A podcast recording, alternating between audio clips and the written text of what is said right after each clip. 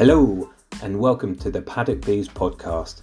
I'm Tim Nash, a beekeeper always wanting to learn more, and also the man behind the Paddock Bees account on Instagram.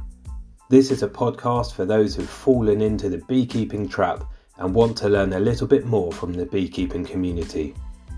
Each week, we'll mix up the guests and provide some insights into the world of beekeeping. So sit tight, and we'll soon make a start.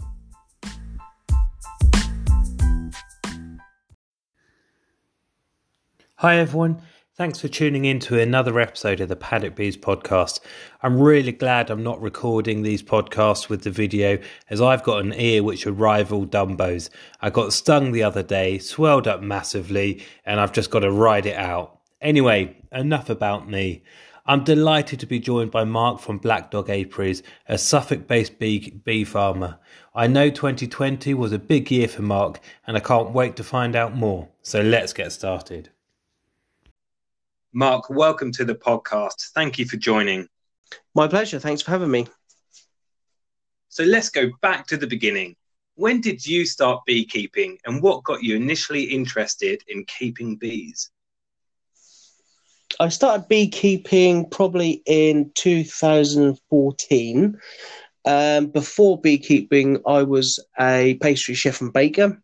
So the interest in honey as a raw ingredient has always been there. But for people outside of beekeeping, honey is one of these mysterious ingredients that you either know about and you don't. And it comes down to the simple questions when you speak to people that aren't beekeepers now is it's just a misunderstanding. Like a lot of people don't realize that bumblebees don't produce surplus honey. And, you know, honey comes from honeybees. And um, yeah, so the interest was there. And it wasn't until 2014 that through a friend of my wife's, I got introduced to beekeeping and it went from there, really. Uh, she introduced me to the local beekeeping association. And all in that year, I got my first two hives and the journey started there, really. Seven years on, what's your current colony count then? um, if my wife asks, it's about 10, but technically I'm at about 100 to 120 colonies. That's good going. I need to double check to see whether you you've toppled Wye Valley off the uh, off the leaderboard. I need to go back and have a look at that 120.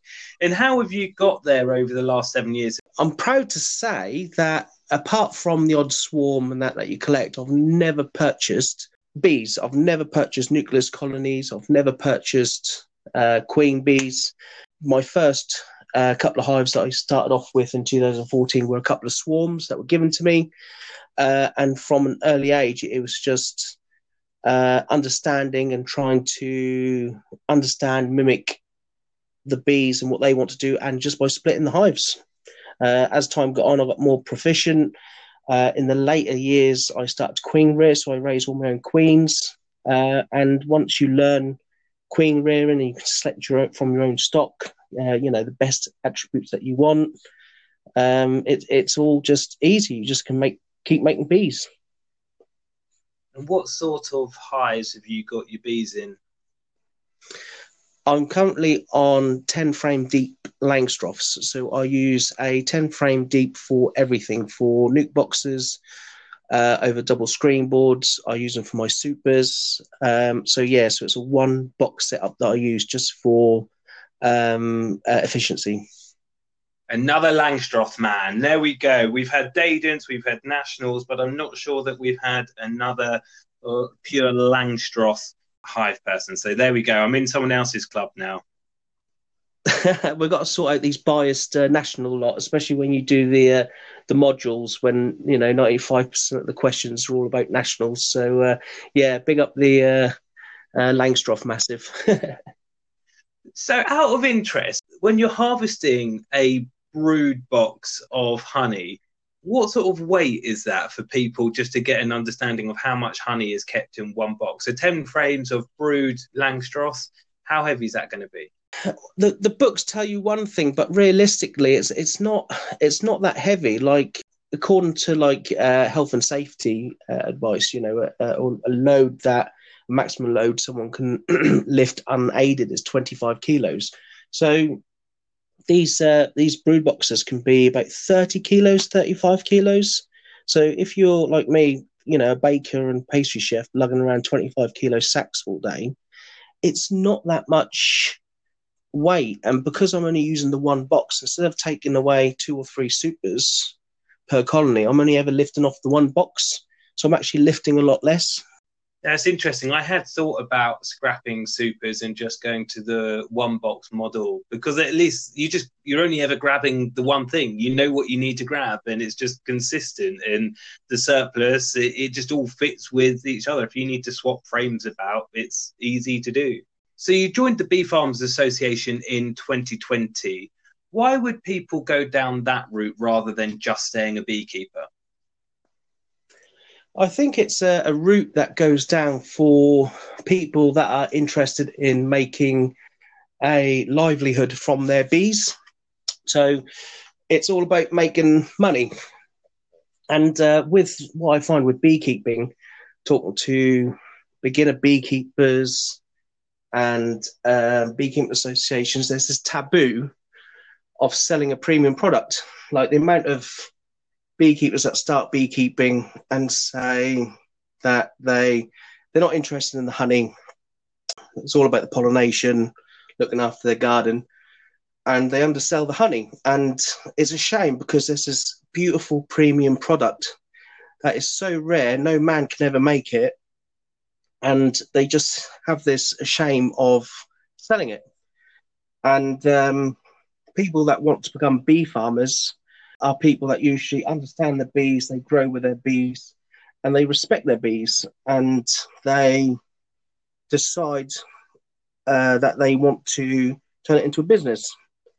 And there's this another cliche that uh, perhaps bee farmers don't look after uh, their their bees as well, or they take shortcuts, or they're a bit dash. But like all livestock and husbandry, it's like if you don't look after your livestock, your bees, uh, your cows, whatever you know you're keeping to a high welfare standard, they will not produce for you. And if your uh, income, your livelihood depends on that, it's in your interest to look after them. With 120 colonies, that's fairly big amount of work. What do you enjoy most about your beekeeping? I think with the beekeeping is uh, I quite enjoy the the understanding of it. The uh, I'm very visual. I'm very hands on, and uh, uh, I'm not one of these people that can textbook, textbook, textbook. I think there's this big farce in beekeeping where uh, there's a lot of emphasis on online learning or YouTube videos or uh, you know picking up a textbook. And what I find is if you a lot of these textbooks and information is passed down, it's almost like a copy and paste of the same information. So it's information that you know, but you don't understand. And I, I when I talk to beginners or other beekeepers, I put so much emphasis on understanding what the bees are doing in the wild or in their colonies and mimicking it. And I think there's a lot more to learn to bees that you can through just watching and observing uh, than you can in any textbook or video or anything like that. Would you dislike most? Would you say that's what you dislike most? The fact that there is so much about textbooks, or is there something else? Um, I would say I would. Yeah, I, I, my most dislike, my biggest dislike of beekeeping is being classed as a hobbyist to, to call beekeeping a hobby, I think is a is a bit of a bit of uh, is it very annoying to myself just because of the fact a hobby is something that you can pick up and leave. Like for instance, if you kept a pet like a dog, a horse, a cat, it's not a hobby. It's an animal. It needs caring, and it's this this hobby um, tag that we put on beekeeping that gives it this something that you can pick up and put down whenever you want. So it's like that slogan: "A dog is for life, not just for Christmas." Beekeeping is not a hobby; it should be, you know, it's a livestock that needs caring all year round. So I think that would be my biggest uh, gripe I have within beekeeping. It's a valid point. because it is animal husbandry and we, it is livestock management. So it, yeah, it makes perfect sense. You wouldn't say that someone who's got a dog is a dog hobbyist. No, totally agree. And um, and this is where the misconception of people, uh, oh, I need a hobby. Oh, I'll take up beekeeping, and then I'll get a box. I'll just leave it at the bottom of the garden. It'll be fine, and then it dies after a year with a little bit of honey. Hooray! That's my hobby over. So there needs to be a bit more husbandry side in it. What's been your best beekeeping story or experience over the last seven years then? I think the best experience I ever had was when when you do something new and a new skill. So, for instance, my uh, the, the the the first moment that I truly went, yes, I got something was when I first started to learn to graft queen rare, and I pulled up the frame of my uh, grafted cells, and uh, I had hundred percent acceptance. You know, it was my third year of doing it, and to get hundred percent uh, acceptance on my grafting was a a, a real uh, success triumph for me. Doesn't happen often, I've got to admit, but but when I did get the you know 100% acceptance, I was very very happy with that. When we're talking about queen rearing and grafting, what do we actually mean there? What are you doing? What are you grafting? So what I'm doing is I'm selecting um, a queen or a colony in my uh, in my apiaries uh, something that I look for in traits. You know, good um, flying at low temperatures, very frugal with uh, stores over winter. Um, I'm looking for good um, honey crops, so how much honey they bring in. Uh, and then what I'm doing is I'm using the eggs, or should I say the larvae of that queen, and then I'm manipulating uh, queen cells uh, to breed from. So I'm breeding from her daughters uh, to establish new uh, colonies throughout my apiaries. What's been one of your funniest stories? Oh, funniest stories. Oh, um, I think we. I was helping out at the local club BBKA, um, which is the Waveney Beekeepers, just in Barsham in Beccles. And um, there's a there was a wonderful old chap that lived next door who almost uh, well he was part of the club you know, he looked after it, passed away a couple of years back, bless him. And uh, we used to tend as bees for him just to help him out. And uh, one of the hives in the corner was this monster of a hive. It used to just never used to swarm. It used to have bees bulging everywhere. You know, you'd open up the lid and they go flying up in the air. Just an absolute, very defensive hive and we'd always leave that to last, and we'd always put extra gloves on and duct tape around the wellies, and and uh, yeah, we were doing that one day without realizing that um, one of the other boys on the other side, who's a maintenance guy, was sorting out his guttering. So he was uh, swinging to and fro like Lulu at pantomime on the top of this ladder, being stung to death while we were trying to uh, uh, sort out this hive for him. So uh, yeah, that was one of the funniest times uh, of beekeeping. I'm enjoying the various stories that people are, are bringing up. I know we've all got them, and they all still make us chuckle. So we're thinking back to 2020. We've mentioned the fact you joined the Bee Farms Association, the Black Dog Bakehouse. Can you tell me a bit more about that? part of my business plan is the fact that um, with all farming and the way that we farm, um, whether it be livestock, ag- agricultural, it's all about diversification. So my idea is being a pastry chef and baker was to use my previous knowledge to add value and yield to my honey. So my idea was to open up alongside the apiaries, the bakehouse. So, for instance, we used to do, uh, and we still do, in fact, um, granola, honey granola, confectionery, and we now do cakes and things like that using honey.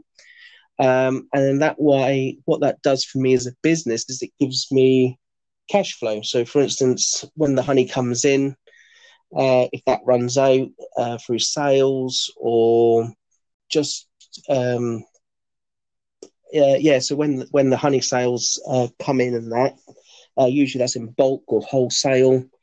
Um, the bakery side gives us cash flow, like steady income uh, to support that. So that's us diversifying the business.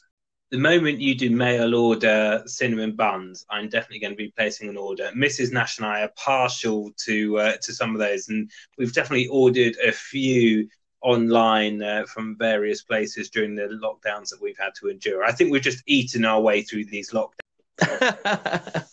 no, we, we do do a cinnamon bun. At the moment, we're we're actually outgrown our premises. We are actually looking for new premises to um, expand in. So uh, yeah, so this time next year we should be in a new premises with a larger production list, um, as well with bigger apiaries, and hopefully everything can be all on site. So uh, it will be Black Dog, uh, apiaries, and bakehouse. And I saw you got a great taste award, so congratulations for that for your honey, fruit, and nut granola. What a great achievement there! Thank you very much. Uh, it was quite a uh, we were quite shocked at that because the uh, granola we started in 2019, and then we got it in 2020. So the product was only um, six months from idea to product, and um, we got an award for it. So yeah, me, my wife, you know, we're very impressed with that. So your extra beekeeping curricular activities have been pretty full on last year. How was the 2020 season for you?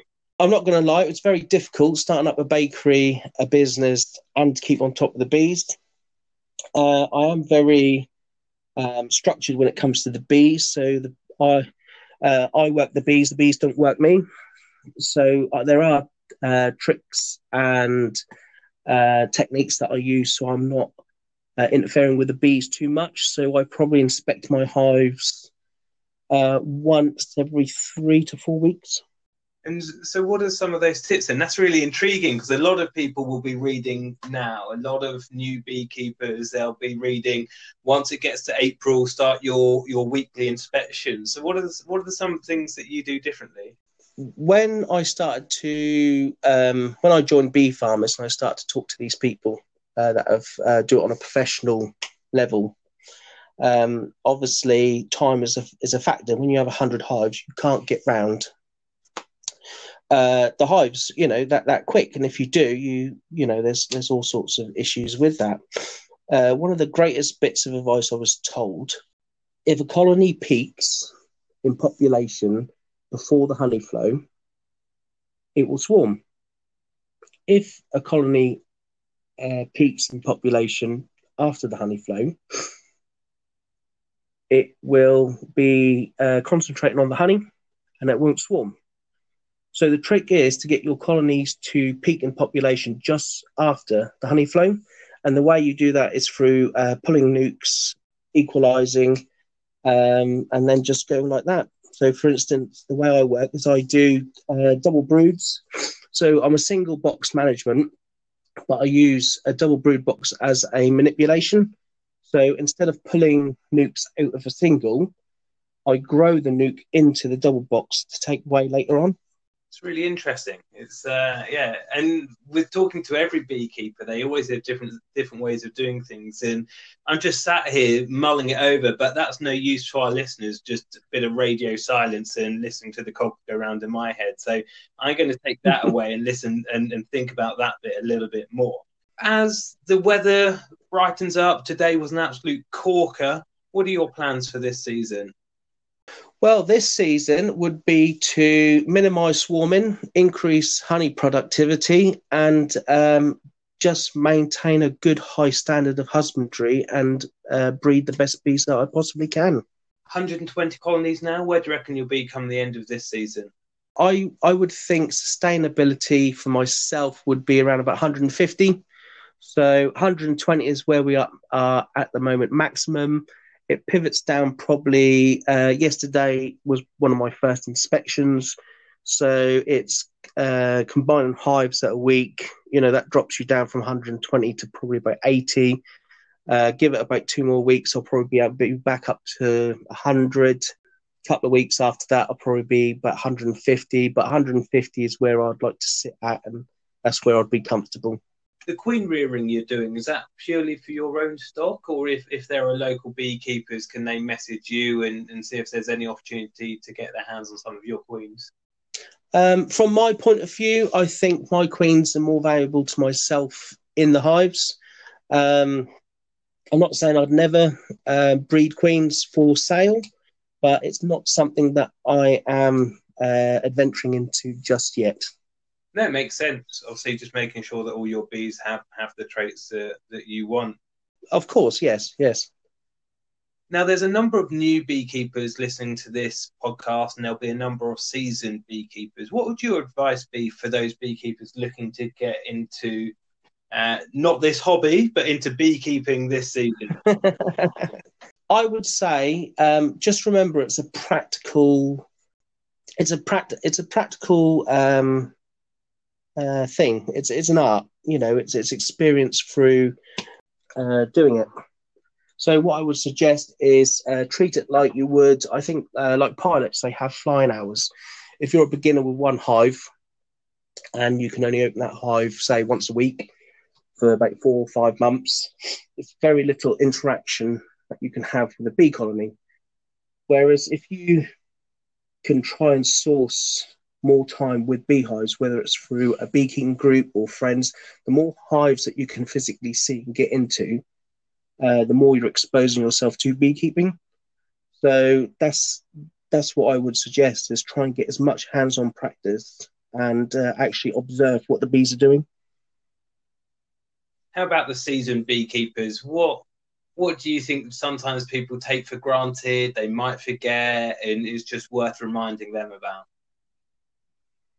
First, um, for seasoned beekeepers, I think it's it's so personal. Like how I teach beekeeping at the uh, Beekeeping Association uh, that I am part of, it's almost like we have to teach to the BBKA curriculum, whereas how I would beekeep myself as a bee farmer would be completely different. So with the seasonal, uh, with more seasoned beekeepers, they would have their own technique and their own way of doing things. But the one thing I would strongly suggest that they um, focus on would be sustainability. Um, stop buying bees. Um, the amount of, especially people that have been beekeeping for three or four years, uh, and I see their posts on social media. Oh, if you've got swarms, I'll come and get them. Swarms, I'll pay for swarms. I'll give you free honey for swarms. Um, to me, that's that's that's lazy beekeeping. It's like when you're getting into your fourth, your fifth years, if you've got 10 to 15 colonies, that's enough to start being sustainable. Overwintering in nucleuses, uh, raising your own queens. Um, but yeah, I'd, I'd, like to see seasoned beekeepers just be a bit more sustainable, sustainable with their uh, stocks. Yeah, that's good advice. So, so you think 10 to 15 is the number you'd need to get to for most aspects of sustainable beekeeping then? Yeah, I think 10 to 15 hives, uh, you'd have enough resources for cell starters, cell finishers. You can do it with much less, but I think 15 would just, you'd have enough equipment, you'd be comfortable. And also at 10 to 15 hives, you'd have that knowledge of how to manage them efficiently as well. So I think it will be um, a nice overall package that when I work with beekeepers that have handled about 10 to 15, maybe 20 hives, they do have that little zip about them, that little bit of confidence that they can just go into a hive, do what needs to be done, and come out without playing with them. Uh, that's really interesting. I hadn't thought about that. Just at, at, what level you would need to, or how many colonies you'd need to have to be self-sustainable in that fashion. But yeah, because you could have a number of different colonies set up for different functions and when we talk about the cell builder and cell finisher, there we're tying back to the whole queen rearing side of things again uh, for, for some of the listeners who might not know that. Where and when will people Absolutely. be able to buy your honey from then, Mark? Uh, my honey at the moment is uh, available from our bakehouse in Brampton in Suffolk. Uh, we are actually currently trying to launch a website online uh, where we will be doing um, uh, online deliveries. Uh, whether we follow that with our baked goods as well, that's still in development.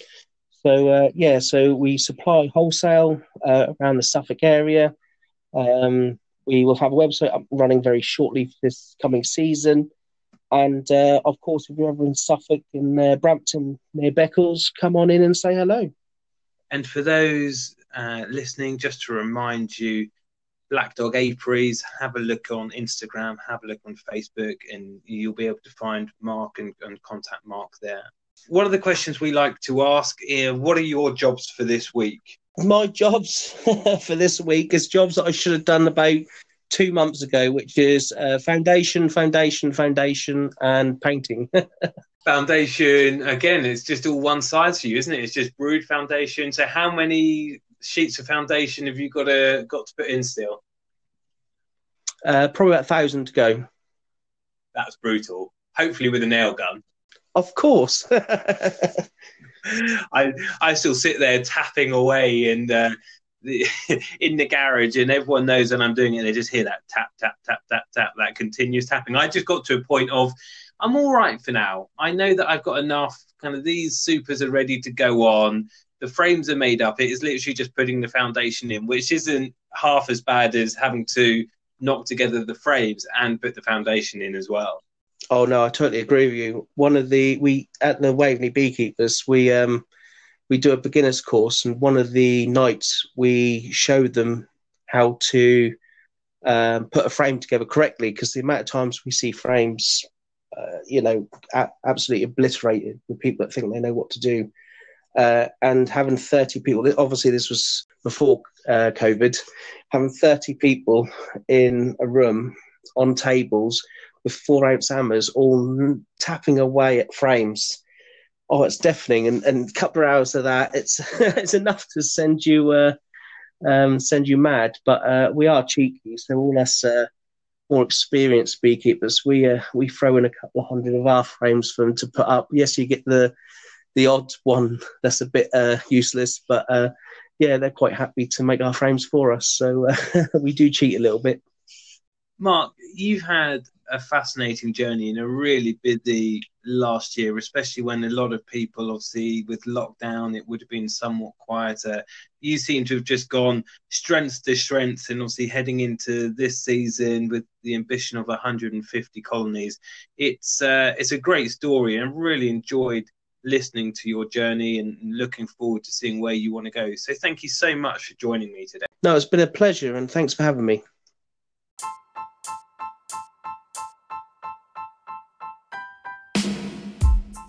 Right, everyone, thanks for taking the time to join me today for the Paddock Bees podcast. I really hope you found it useful. I'd love for you to come back and give me some feedback, so head over to Instagram and send me a direct message or email me on paddockbees at gmail.com. I want to hear from you, I want to know what you want to hear about. So please don't hesitate to give me your thoughts. Once again, thanks for joining. See you next time. Bye.